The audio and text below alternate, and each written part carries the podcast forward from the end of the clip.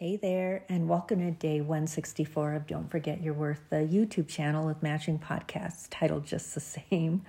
I'm Andrea, and I am going to have to start to enter into those crunchy little stories that we were talking about. It's like I tried to keep it super fluffy and fun and gingerbread icing all Christmas, and then I was like, okay, here we go. when I wrote this blog, and there's 325 published stories there was a challenge by a publisher in the middle of my journey, which proposed writing 30 days solid about abuse, relational to your own life and story. 30 days solid. And I met it, of course. You know my nature. I'm like, here's all my chips. I'm all in. Let's do this, right? And as a result, though, I have quite a few posts that are extra crunchy. And um, I'm just going to have to sprinkle them out here and there because otherwise you guys are going to be like, whoa, is she doing okay? you know what I mean? Doing just fine. just keeping my commitment over here. One story a day. so, in this, I'm going to start again right here with something a little crunchy out of the gates. It's a sweet piece that's called Hide and Seek. And so it begins. He stood at one end of the granite counter. I stood at the other a standoff of some sick sort. Bring your best ammunition. I chose God. I felt safe with a large slab of counter between us, so I spoke out, I spoke out what had been so heavy on my heart and stole my sleep night after night. You know, it's just getting harder and harder to write, speak, and teach when you are treating me like this at home. The plea to please stop abusing me without using, quote, the abuse word, which might offend and evoke. It was in my very voice and in my eyes. Please, please, please, please stop treating me like this. Why would you want to do this to me? Then you had better stop writing and speaking, he said, without one moment of hesitation. The enemy is arrogant letting me know that clearly he isn't going to change what he is doing to me, how he is treating me. So I had better stop all acts of ministry dead in its tracks. The enemy taking up residence in some of the most unexpected people and packages. Make sure you don't minister anymore, Andrea. I was frozen. I could not believe my husband, of all people, had just said this to me. I looked closer at his eyes, so dark brown they were a piercing, glossy black, reflecting the darkest wounded soul I had ever been around. They were blinking over and over again, pupils frozen, snake like, fixed on its prey, blinking, silence, blinking, cold silence my heart was pounding loud in my chest.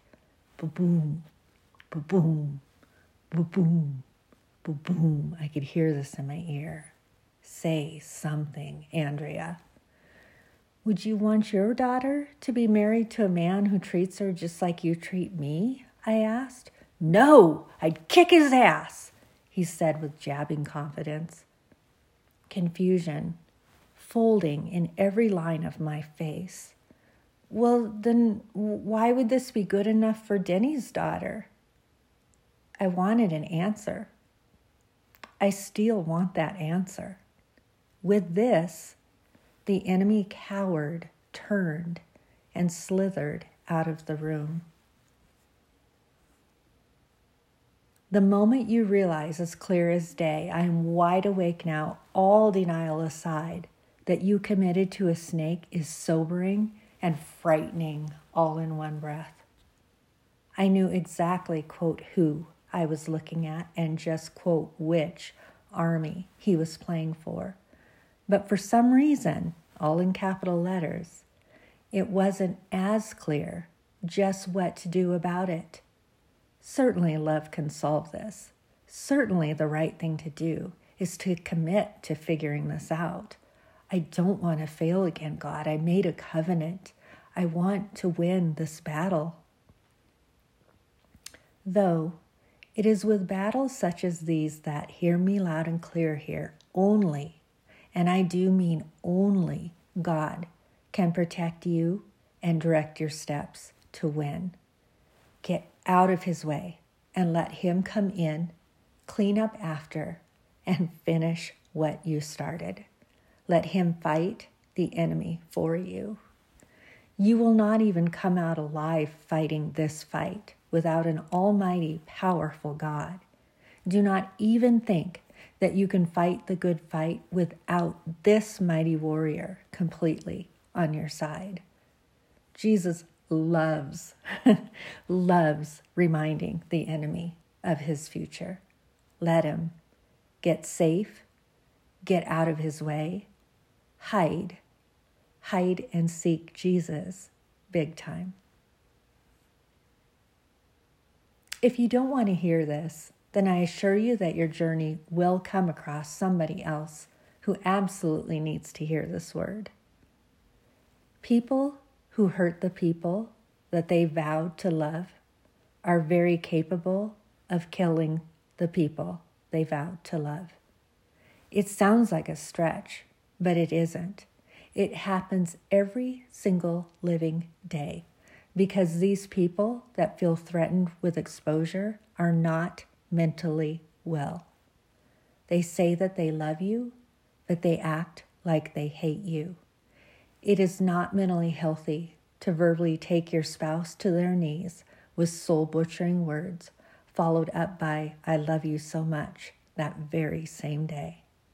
They are sick, honey.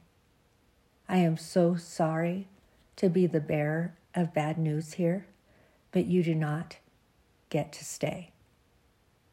Jesus weeps with you. He weeps with you, and He will love you and protect you unlike anything you have ever seen or experienced in your whole life. Trust Him. Please call out to Him and trust Him completely. Get yourself and your children out safely now. I love you. See, I told you guys, I'm not kidding. I feel like the vulnerability hangover after sharing something. It's just, it is, I think a lot of it is like, I don't wear the shame or the guilt that I deserve being treated that way. I know for certain I didn't deserve being treated that way. He, I mean, I can't even tell you like how lucky he was to have had me I don't feel bad for the wife that I was. I don't feel bad for the stepmother, none of it. I don't feel bad for those things. What I still can feel bad for is that I somehow wasn't smart enough to spot the snake. That somehow I ended up in covenant with someone like that. I can bear the weight and guilt of. And that's wrong. It's very common. It's very common. It's common for us to wear the guilt of not being able to spot a liar. And yet, the liar is a deceiver, and his whole intent is to deceive. And they don't stop. Um, it's a, a very intentional process that they do. And so you can't beat yourself up for not knowing that a liar is lying to you. Um, and so, you know, there's had to be a lot of space and a lot of time and a lot of healing. I mean, look at this. This, man, I experienced this like, hmm, Mm, my goodness, probably 12 years ago. In fact, this piece was written almost eight years ago. So, I mean, a lot of time has passed, but I just share that kind of vulnerability because I know you can get this in front of somebody that needs to hear this. I know I can think of two friends right now that are counseling women that are being abused and they don't know how to leave, and they need to hear this story because it is so true that you do not even think about getting yourself out of this without Jesus. I mean, forget it. Like like unless you know it in your very knower that you have the protection of the blood like that, be super duper careful.